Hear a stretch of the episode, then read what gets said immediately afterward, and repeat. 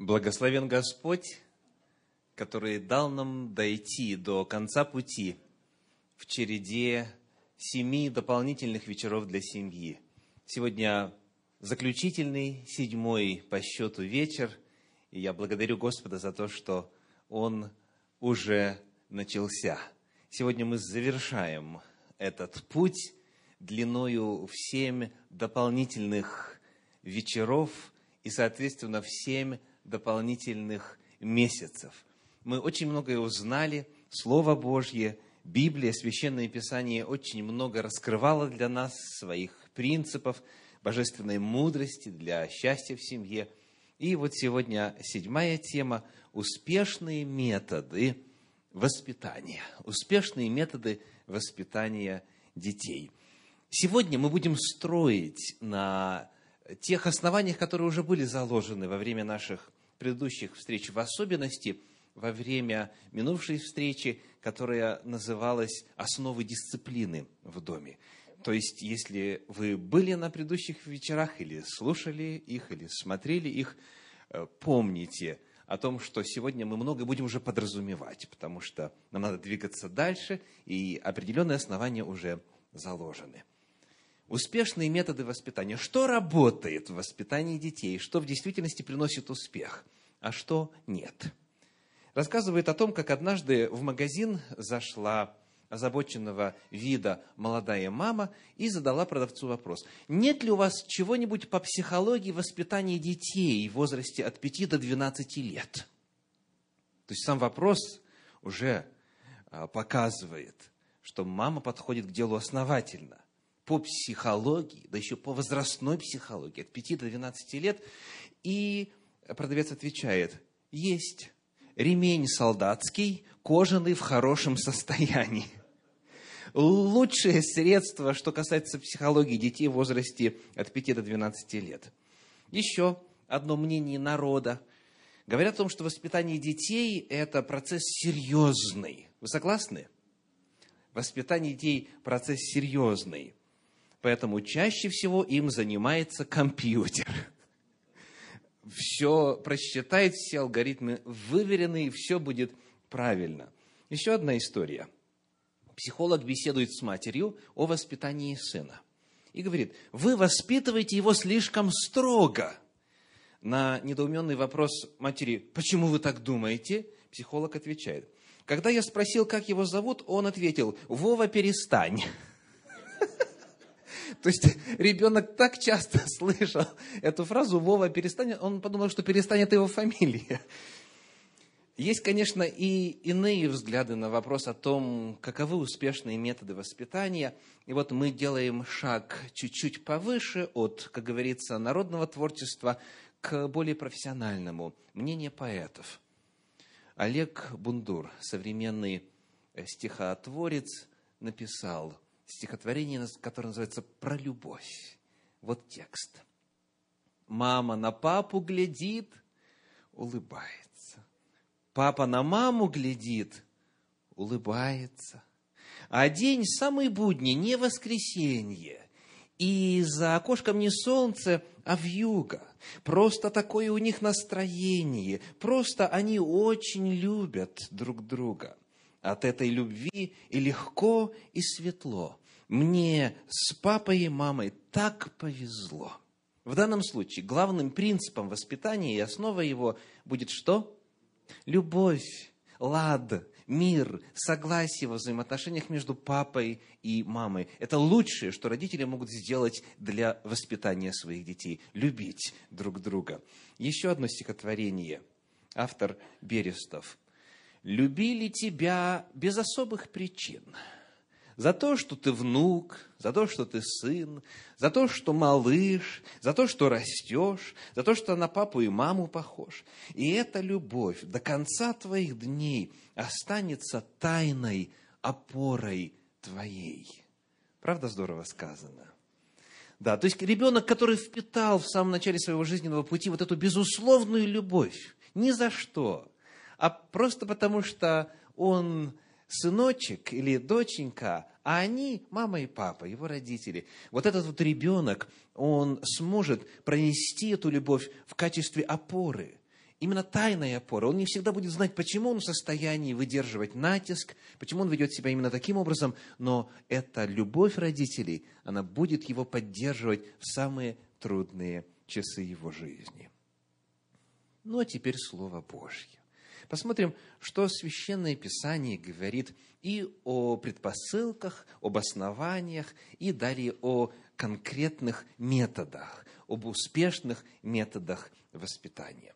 Мы находим в послании апостола Павлу Титу во второй главе, в четвертом стихе такие слова. Текст у нас будет здесь. «Чтобы вразумляли молодых любить мужей, любить детей». Эта обязанность вменяется старицам, тем женщинам, которые уже много на земле прожили и, имея жизненный опыт, могут помогать молодым женам, молодым мамам правильно формировать свое отношение к мужьям и к детям. И сказано, что есть такая цель еще раз давайте посмотрим, чтобы вразумляли, чтобы учили молодых, что делать? Любить. То есть мы узнаем, что, оказывается, любить детей – это не приходит само собою. То есть есть определенные инстинкты, естественно, но вот чтобы любить так, как Творец завещал, чтобы любить созидательно, чтобы исполнялась воля Божья в этом процессе воспитания, вот этому нужно учиться, чтобы вразумляли молодых любить детей. Любовь должна быть базой, она должна быть фоном, она должна быть основанием для любого процесса воспитания. Теперь о папах прочитаем. Послание в Колоссы, 3 глава, 21 стих, Колоссянам 3,21 говорит, «Отцы, не раздражайте детей ваших, дабы они не унывали». Оказывается, не только мамы должны воспитывать детей – в Священном Писании говорится, отцы, воспитывайте детей в учении и наставлении Господнем. Отцы обязательно должны быть причастны к процессу воспитания. И вот когда они это делают, давайте еще раз посмотрим, что сказано, не раздражайте детей ваших, дабы они не унывали дабы они не унывали. То есть все методы воспитания, которые отец применяет, они должны оставлять ребеночка с э, оптимизмом, со спокойствием, с миром в душе, чтобы не было подавленности, не было уныния. Давайте прочитаем этот стих в современном переводе. Перевод Кулакова гласит, «Вы же, родители, не будьте жестокими со своими детьми, чтобы они не впадали в отчаяние». К сожалению, очень многие родители не выполняют эту заповедь. Это именно заповедь. Это Божье повеление. Дети часто живут в доме так, как будто их родители – это взыскательные полицейские. Вот не успел что-то ребенок сделать, он тут же выписывает штраф, тут же выписывает наказание. То есть в доме атмосфера казармы. Встать, равняйсь, раз, два, три, повернись, сделай. Ребенок живет в постоянно угнетенном состоянии у него нет радости, у него нет доверия, у него нет ощущения того, что его любят, у него нет ощущения защищенности. Этого нельзя допускать. В Божьей модели воспитания родители должны создавать атмосферу любви, уюта, заботы, стабильности. Потому еще раз говорит Священное Писание, дабы они не унывали, дети, чтобы они не впадали в отчаяние. Потому, во-первых, речь идет о самой атмосфере взаимоотношений, базой является позитивизм, любовь и поддержка. Дальше, продолжая говорить об основах воспитания, именно в контексте атмосферы любви, которая призвана царить в доме, мы посмотрим на первое послание апостола Павла Фессалоникийцам, на вторую главу, седьмой стих. 1 Фессалоникийцам 2,7 сказано, мы могли явиться с важностью, как апостолы Христовы. Сделаем паузу. Скажите, если бы они так явились, то они имели бы на это право. Абсолютно, потому что апостол пишет, так, мы могли бы явиться с важностью, как апостолы Христовы.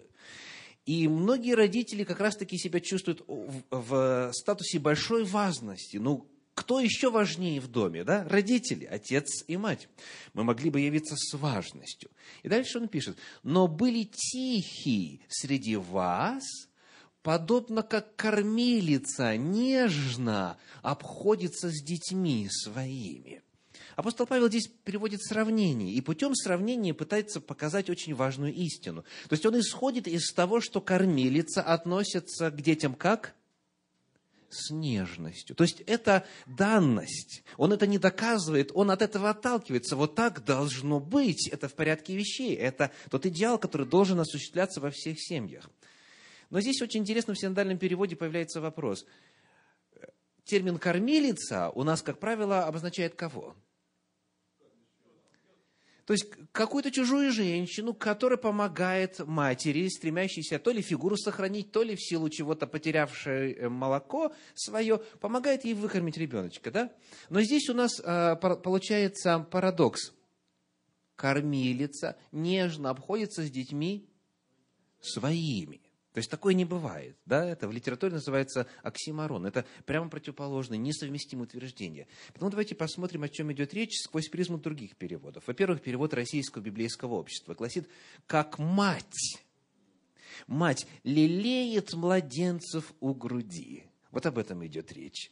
И перевод «Живой поток» говорит, мы были мягкими среди вас – как кормящая мать лелеяла бы собственных детей. Итак, как мать должна бы относиться к детям? С мягкостью. Да? Мы были мягкими среди вас. То есть мы, он говорит, мы, апостолы, имея статус и власть, имея право быть суровыми, имея право быть авторитетными и так далее, мы свой авторитет не демонстрировали вот таким вот напускным образом, а мы были подобны кормящей грудью матери, которая что делает? Лелеет, которая нежно обходится, и мы были мягкими среди вас. Вот эта мягкость должна характеризовать атмосферу взаимоотношений между матерью и детьми. Посмотрим, что дальше в этой же главе, во второй главе первого послания апостола Павла Фессалоникийцам, в стихах 11 и 12, пишется касательно отцов. Итак, прочитаем потому что вы знаете, как каждого из вас, как отец детей своих, мы просили и убеждали и умоляли поступать достойно Бога, призвавшего вас в свое царство и славу. Итак, еще одно сравнение. Вначале сравнивались с матерью, отношение апостолов к общине, а теперь с отношением отца к детям. Итак, как отец, говоря стандартным языком, согласно вот Божьей воле, согласно Божьему идеалу, как он относится к детям? Что он делает? Просит, убеждает, умоляет поступать достойно. Это очень не похоже на отношение многих отцов к своим детям, правда? Где отец как раз-таки приходит, как, как говорится, царь всея семьи, и он только лишь раздает приказы. То есть его отношение уже сразу же сверху вниз, причем часто еще и презрительные, часто еще и с издевками, еще и с оскорблениями, и в том числе и физическими, и так далее. И это все под эгидой воспитания детей. Апостол Павел говорит – что Божий идеал заключается в том, чтобы отец также относился вот так вот с нежностью, ласково, по-доброму к своим детям. И когда он призывает их поступать достойно, он должен делать это и соответствующим образом. То есть не только цель указана, но и формат указан. Давайте чуть подробнее посмотрим на эти слова, на эти три глагола. Итак, первый глагол «просили». Вот как он переводится в современных переводах. «Просили» живой поток. Перевод «живой поток» говорит «увещевая». Дальше перевод РБО говорит «призывали». Стерн говорит «ободряли». То есть вы видите, что позитивизм в любом варианте присутствует – просили ли, увещевали, призывали, ободряли, это именно нечто, что направлено на созидательное. И формат очень открытый. Формат не сверху вниз, не путем подавления, а путем разговора, путем призыва, путем ободрения, вдохновления этого ребеночка на правильный путь. Следующее слово какое? Убеждали. Убеждали. Ну, вы знаете, методы убеждения разные бывают, правда? Вот, в том числе и очень эффективно и быстро. И родители, чтобы сэкономить время, как раз-таки к самым быстрым чаще всего и прибегают. Но вот как э, это слово переводится в современных переводах. Убеждали. РБО говорит, перевод Российского библейского общества, побуждали. Перевод «Живой поток» говорит «утешая». И в подлиннике там используется глагол э, паракалео, который обозначает Духа Святого, утешителя. Вот то же самое слово. Дальше Кулаков говорит, воодушевляли. Представляете? То есть вместо того, чтобы, наоборот, подавлять и э, показывать место, кто есть кто, отец, наоборот, призван побуждать, утешать, воодушевлять. То есть оптимизма добавлять, вселять уверенность в ребеночка. У тебя получится, обязательно получится. Еще одно слово «умоляли». Это очень интересное слово в подлиннике. Э, перевод «живой поток» говорит «свидетельствуя». В оригинале глагол «мартурео», и он дословно означает именно свидетельствовать, то есть делиться своим опытом. То есть вместо того, чтобы сказать, так, чтобы сейчас в течение трех минут было так-то и так-то и так-то, отец может сыночка усадить рядом и сказать, знаешь, был у меня такой случай в жизни. И дальше поделиться своим свидетельством поделиться своим опытом. Вот что было тогда, когда я не послушал маму или папу. То есть рассказать о конкретной истории, о конкретной жизненной ситуации. И можно гарантировать, что на ребеночка это произведет гораздо больший эффект. Потому что э, дети не мыслят категориями отвлеченными, в особенности в малом возрасте, но они очень хорошо понимают язык иллюстрации, язык опыта, язык непосредственного восприятия жизни. И потому именно вот засвидетельствовать, рассказать, и так умоляли, или же свидетельствуя, еще один перевод, это вновь формат, вот тот самый формат любви, для того, чтобы никогда во взаимоотношениях не появлялась вот такая картина. Что ребенок подавлен, на него постоянно кричат, постоянно его подавляют своим авторитетом, он постоянно в напряжении. Как только родители появляются, он сразу же весь внутри собирается. То есть э, дом становится исправительной колонией. Дом превращается в место безотрадное. Ребенок спешит как можно скорее удалиться из дома, на улицу, к друзьям, вообще куда угодно, только бы не быть вот в том месте, где ему причиняют вот такие душевные трудности. Итак, это был разговор о чем? Об атмосфере. Это должно быть базой, это должно быть чем-то само собой разумеющимся – и вы знаете, если это присутствует, согласно идеалу, представленному в Слове Божьем, то тогда воспитывать и применять методы воздействия, в том числе и карательного плана, будет очень эффективно.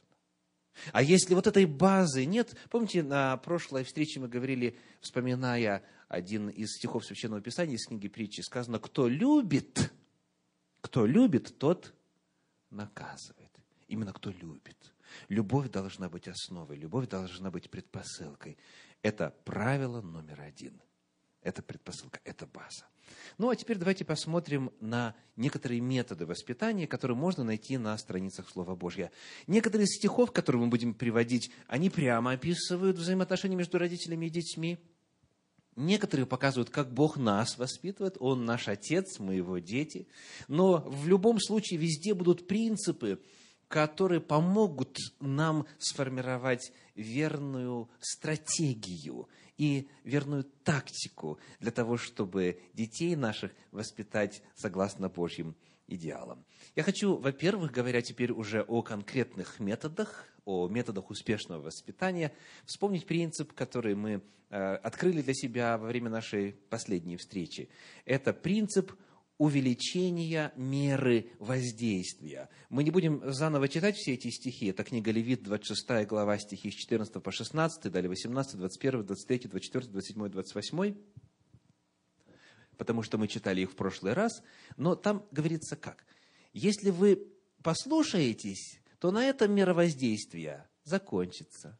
Если не послушаетесь, то я увеличу свое наказание. Если после этого не получите, а, а, если после этого не послушаетесь, то получите еще новую меру. То есть, иными словами, мы не начинаем с артиллерии. Мы начинаем с чего-то легкого. То есть принцип увеличения меры воздействия. Потому вот в тех принципах успешного воспитания, которые мы будем рассматривать сегодня на базе Священного Писания, мы как раз должны увидеть вот этот подход.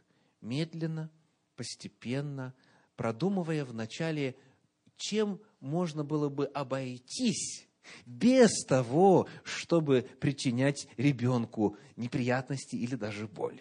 Вот это общий подход. Исходя из принципа любви, мы продумываем стратегию воздействия. Что вначале, а что потом, если первое не поможет? А что затем, если второе не поможет? И так далее. То здесь нужна мудрость, здесь нужна именно система, необходима именно продуманность.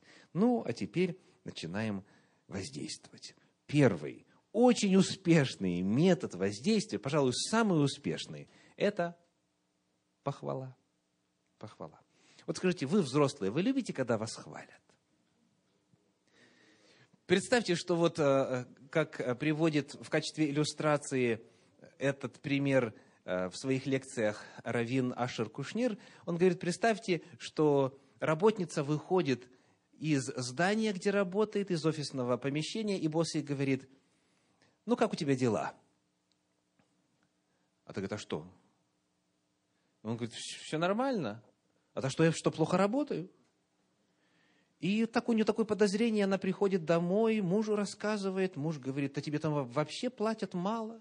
Потом на утро она проснулась, что-то спина, спина прихватила, она говорит, а зачем нужна мне эта работа? И все.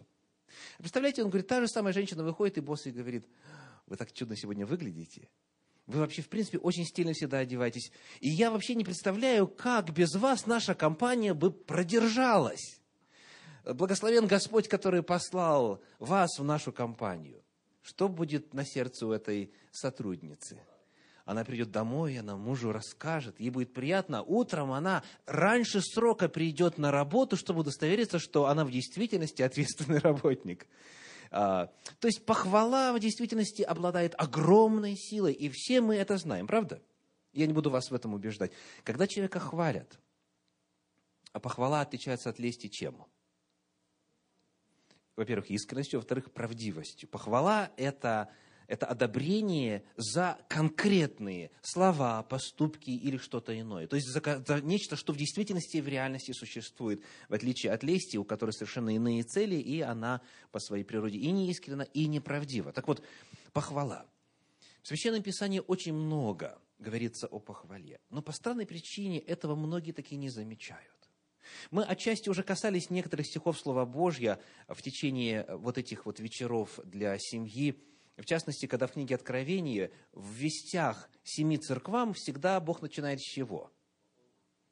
Он говорит, вот это в тебе хорошо, и вот это в тебе хорошо. И в самом конце, но имею немного против тебя – и если не покаешься, сдвину светильник твой с места твоего. То есть это немного, это настолько серьезно, что церковь может перестать существовать. Но он вначале говорит о том, что хорошо, и хвалит. И вот еще один стих я сегодня хочу для вас прочитать. Книга Псалтирь, 14 глава, стихи 1 и 4. 14 глава, 1 и 4. «Господи, кто может пребывать в жилище Твоем? Кто может обитать на святой горе Твоей? Серьезный вопрос задается. То есть речь идет о пребывании рядом с Богом. В конечном итоге речь идет о перспективе вечной жизни. Кто будет с Богом жить? Так? И вот ответ. Там много ответов, но один из них. Тот, в глазах которого презрен отверженный, но который боящихся Господа славит.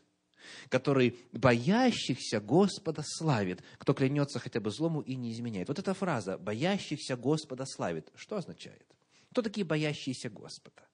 Это те, которые исполняют волю Божью, да, которые правильно поступают, которые соответствуют воле Божьей. И если человек Господа боится, и в его жизни это очевидно, то таковых надо славить, то есть хвалить, э, прославлять, отмечать, благодарить, делать комплименты и так далее.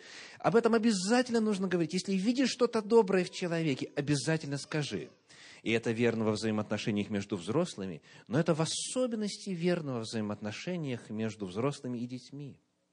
Потому что похвала взрослого для ребенка несет в себе огромный заряд силы и уверенности, и потенциал для изменения. То есть ребенок будет стараться повторять события, которые вызывают похвалу.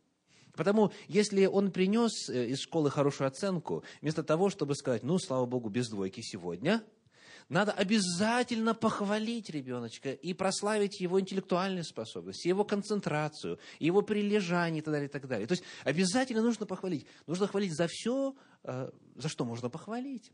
И вот если это есть, то тогда появляется энтузиазм и желание в этом пребывать у ребенка. Итак, похвала простой, но очень эффективный метод, успешный метод воспитания.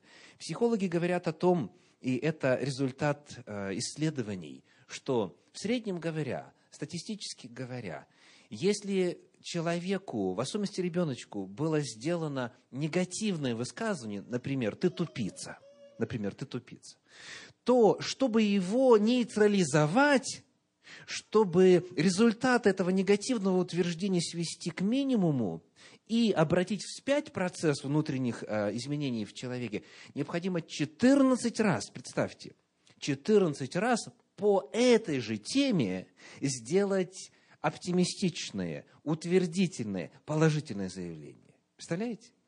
То есть э, для того, чтобы вот эти негативные последствия одного негативного, повторим еще раз, высказывания, необходимо 14 положительных сказать. Потому, еще раз, нужно не прекращая, не переставая, не останавливаясь, постоянно хвалить детей за то, что реально. Не просто в общем, не просто вот так вот в принципе, не просто из-за того, что у вас на душе хорошо, а если это конкретно вызвано чем-то, какими-то успехами ребенка, обязательно нужно ребеночка хвалить. Следующий метод воспитания – это апелляция к лучшему. Мы этот подход встречаем в Слове Божьем очень часто. Мы уже читали сегодня во второй главе первого послания Фессалоникийцам о том, чтобы поступать достойно Бога. Да? Что это значит, поступать достойно? Ну, давайте еще один прочитаем стих. Э, послание Ефесянам, 4 глава, 1 стих. Послание в Ефес 4.1. «Итак, я, узник в Господе, умоляю вас поступать достойно звания, в которое вы призваны». О чем идет речь? ребеночка или взрослого поднимают, да? Его статус. Вот твое звание, вот ты какой. И поскольку ты таков, поступай достойно этому статусу. Это очень сильно отличается от иного подхода, который очень распространен. Если хочешь быть таким-то, то вот надо делать то-то и то-то. Наоборот, ты такой, и в действительности, ну вот разве, скажите, у вас, у умных родителей может глупый ребенок родиться? Нет. А у вас, у талантливых родителей, может ли э, бездарный ребенок родиться? Ну нет. То есть, если э, они, ваши детки впитали вас, в себя, то, естественно, они же исходят из того, что у них есть определенный статус, определенное звание, определенная, определенный уже уровень. Потому вот в Библии очень часто такой именно призыв – поступайте достойно звания. Вот как это может выглядеть на практике. Например, вы говорите своему сыночку, для такого умного мальчика, как ты, иметь четверку по алгебре, ну, ты сам понимаешь. Итак, вы его похвалили, вы его возвысили или наоборот? Это можно по-разному сформулировать, но суть заключается в том, ты ведь у нас опрятная девочка. Я просто не верю своим глазам, в каком состоянии твоя комната. Да? То есть вы напоминаете ребенку, что у него получается, э, и вы, опять же, не льстите, потому что вы знаете состояние ребенка. То есть если ребенок в действительности способен на чистоту, я демонстрировал это неоднократно, вы можете вспомнить, а помнишь, вот, скажем, во вторник на минувшей неделе я зашла к тебе в комнату, и так нам было приятно видеть здесь чистоту и порядок, и так далее. То есть постоянно апеллируйте к лучшему в ребенке. Исходите из того, что он сможет. Исходите из того, что у нее получится. И вот этот принцип, повторюсь, в Библии продемонстрирован на страницах Слова Божьего очень и очень часто. Надо, иными словами, поднять ребенка над поступком, над проблемой. И сказать, ты вот такой. И, соответственно, потому ты вести себя будешь соответствующим образом. Есть в русском языке такое понятие, как «я не могу опуститься до этого». Я не могу опуститься до этого. То есть имеется в виду, что человек знает себе цену, он знает свой нравственный статус, свой уровень, и он говорит, я просто не могу опуститься. Вот когда ребеночек будет так себя ощущать, когда будет ощущать себя сыном или дочерью великого царя, царя царей, Господа господствующего, когда он будет знать, какой великой ценой он оценен во свете Голговской жертвы и так далее, он будет стремиться к тому, чтобы сохранять этот статус. Итак, похвала, во-вторых, апелляция к лучшему в ребенке. В-третьих, что мы делаем? Постепенно увеличиваем меру воздействия. Потому что не бывает так, чтобы один метод помог во всех случаях. Потому Библия и предлагает нам разные методы. И следующий, который мы рассмотрим в нашем исследовании, это третий по счету, это ограничение свободы ограничений свободы. Ну, вот один из примеров в Священном Писании, и опять их очень много. Книга пророка Осии, 2 глава, 6 стих, Осии 2.6. Осии 2.6. «Зато вот я загоражу путь ее тернами и обнесу ее оградою, и она не найдет стезей своих». Это вот был метод Небесного Отца, который он применял для воспитания Израиля, своего дитя. Итак, загоражу путь ее. Метод ограничения свободы. Допустим, если ребеночек маленький, это может быть специальный стул, специально купленный, посвященный, выделенный стул, который называется как? Стул для наказания. То есть ребеночек знает, что если вот он нарушает правила, которые ему известны, и прочее, о чем мы говорили в прошлый раз, то его ожидает 5 или 10 или 15 или сколько надо минут на этом стуле, потому что принцип заключается в том, что мы ограничиваем его свободу.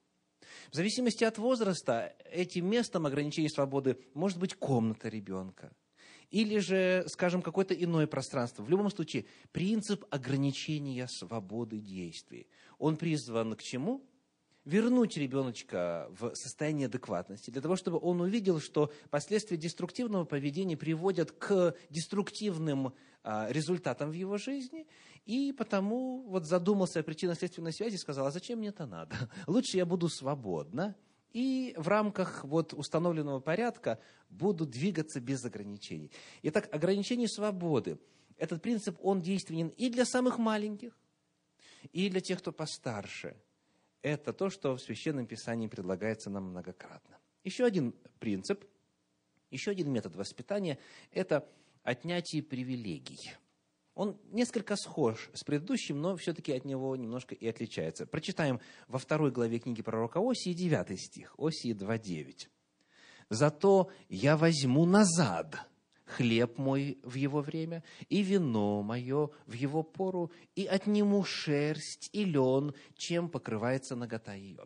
То есть, когда народ Божий отступал от Господа и осознанно и злонамеренно грешил, Господь, который всегда был источником существования своего народа и посылал и дождь, и солнце, и все необходимое для того, чтобы земля давала свои плоды, Господь это отнимал назад, возвращал назад.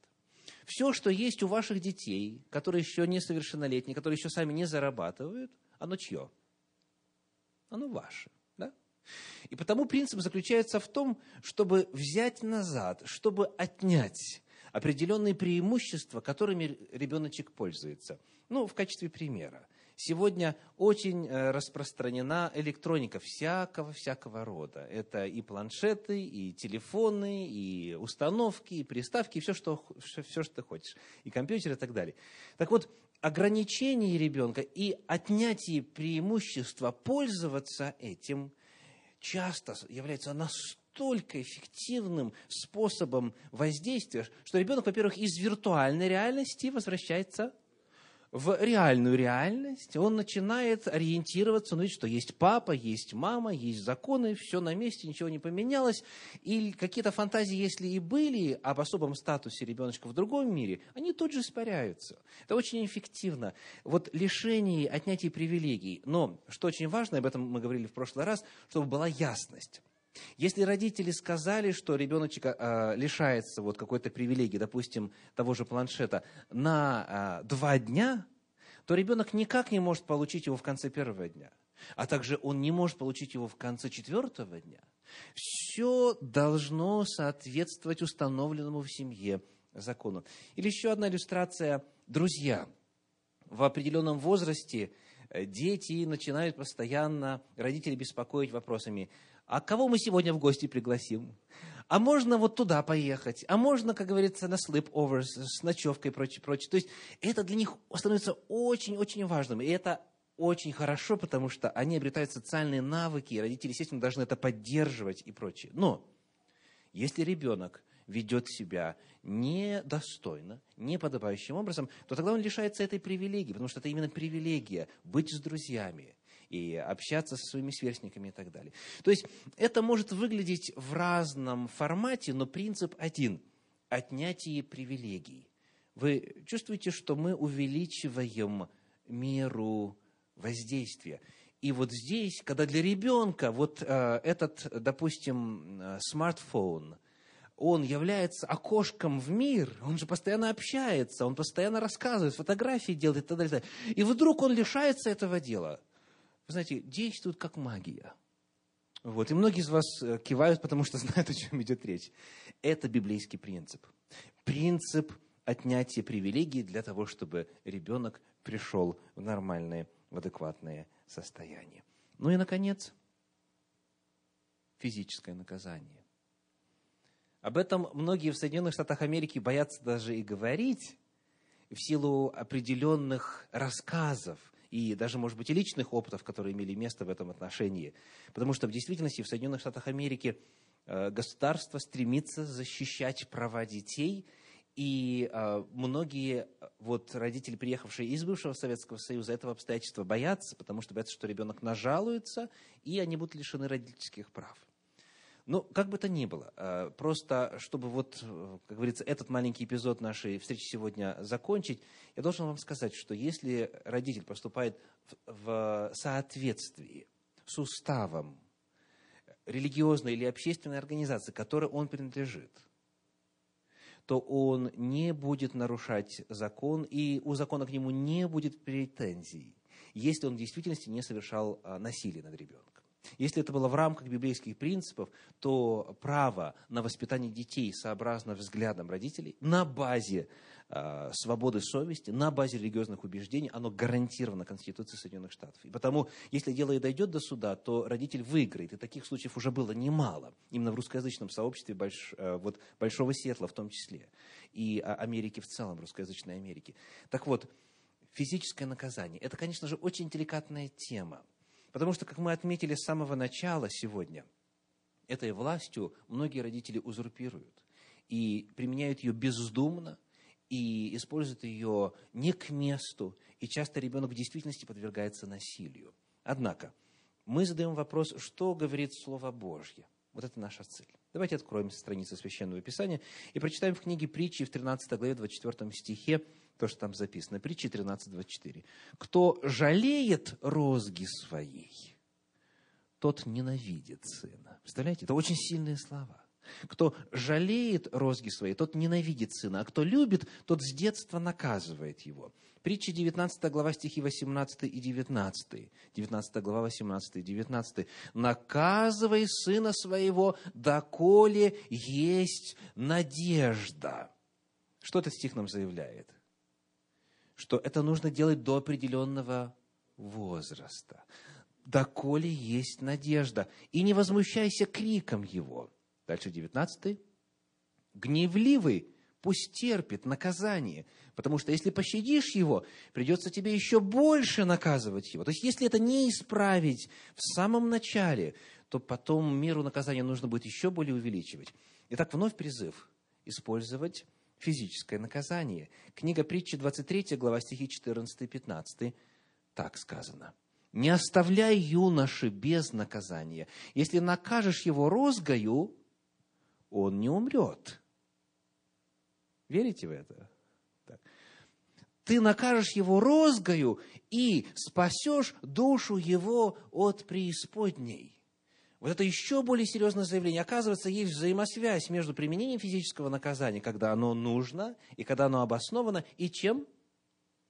Спасением для вечной жизни. То есть это не вопрос только а, воспитания благочинного человека для человеческого общества здесь решается, а это вопрос вечной участи человека. Спасешь душу его от смерти, спасешь душу его для вечной жизни в том числе.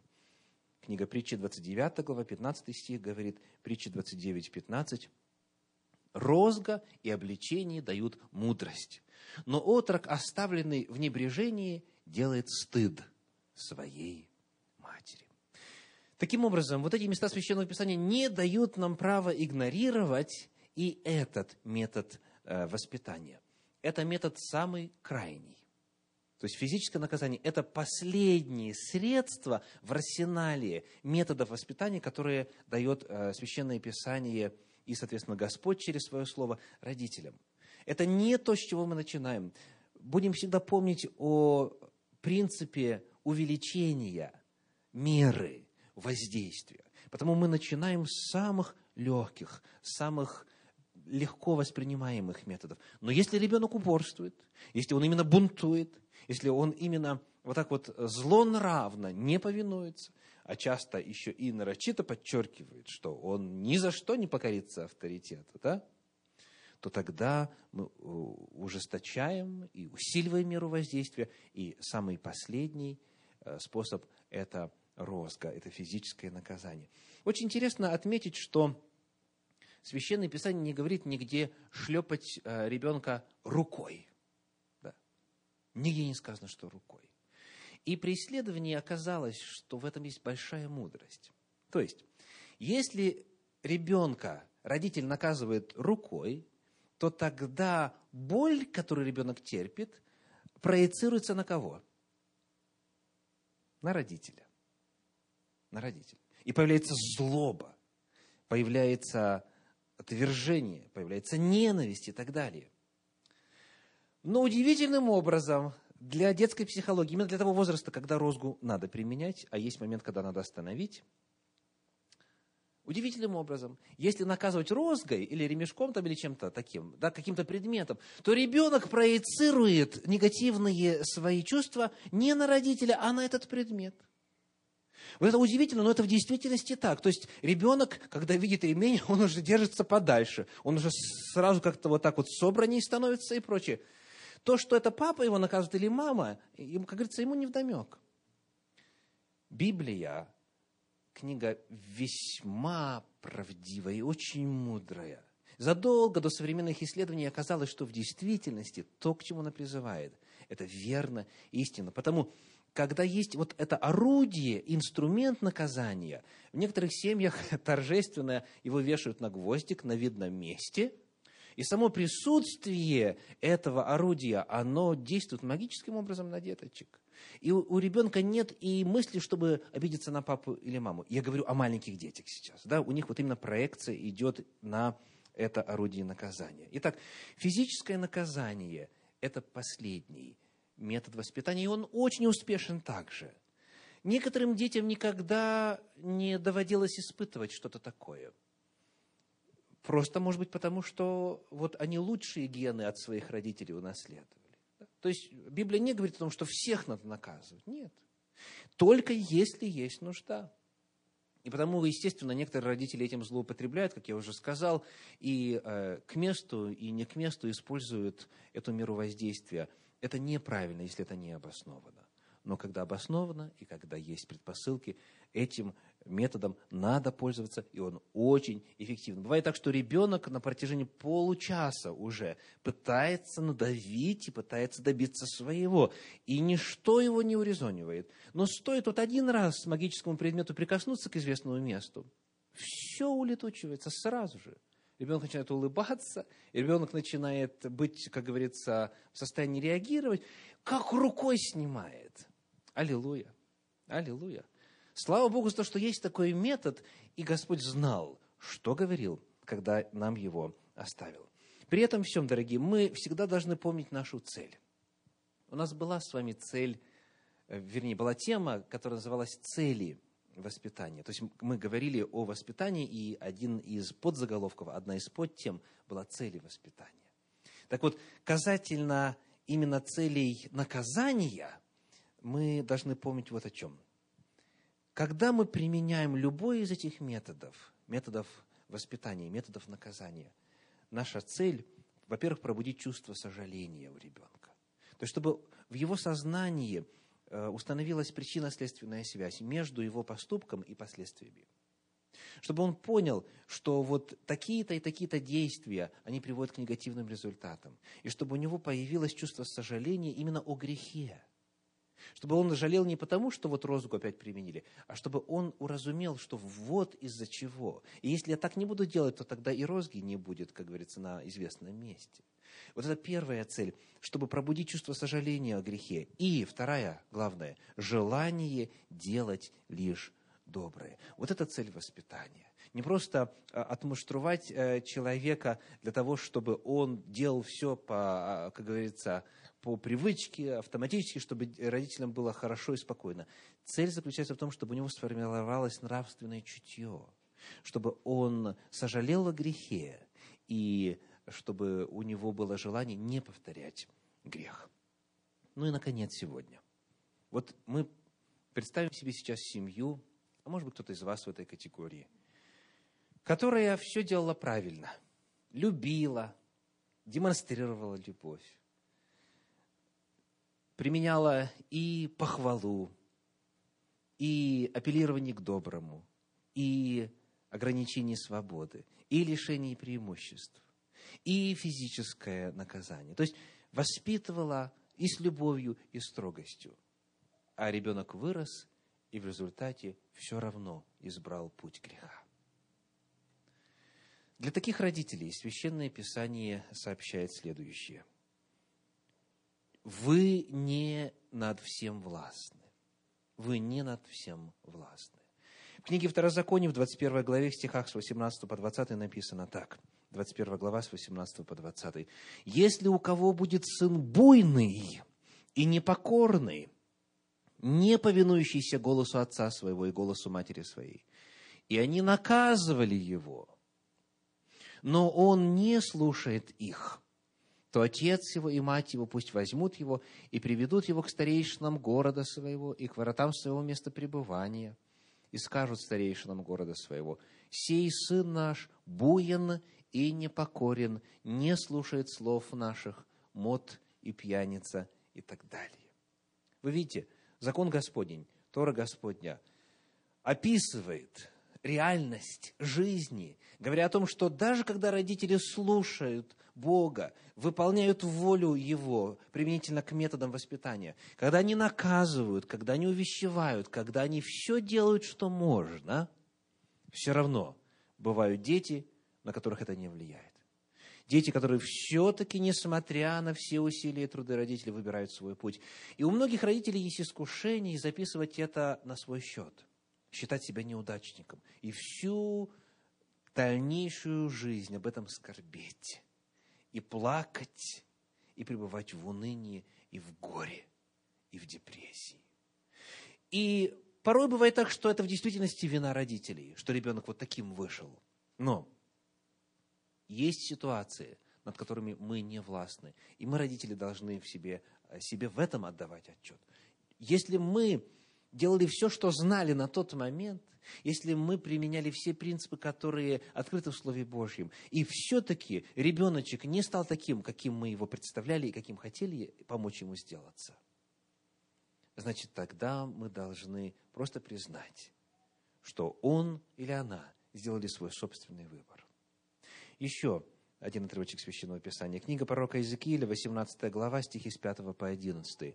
18 глава, с 5 по 11. Если кто праведен и творит суд и правду, На горах жертвенного не ест, и к идолам дома Израилева не обращает глаз своих. Жены ближнего своего не оскверняет, и к своей жене во время очищения чистоты не приближается.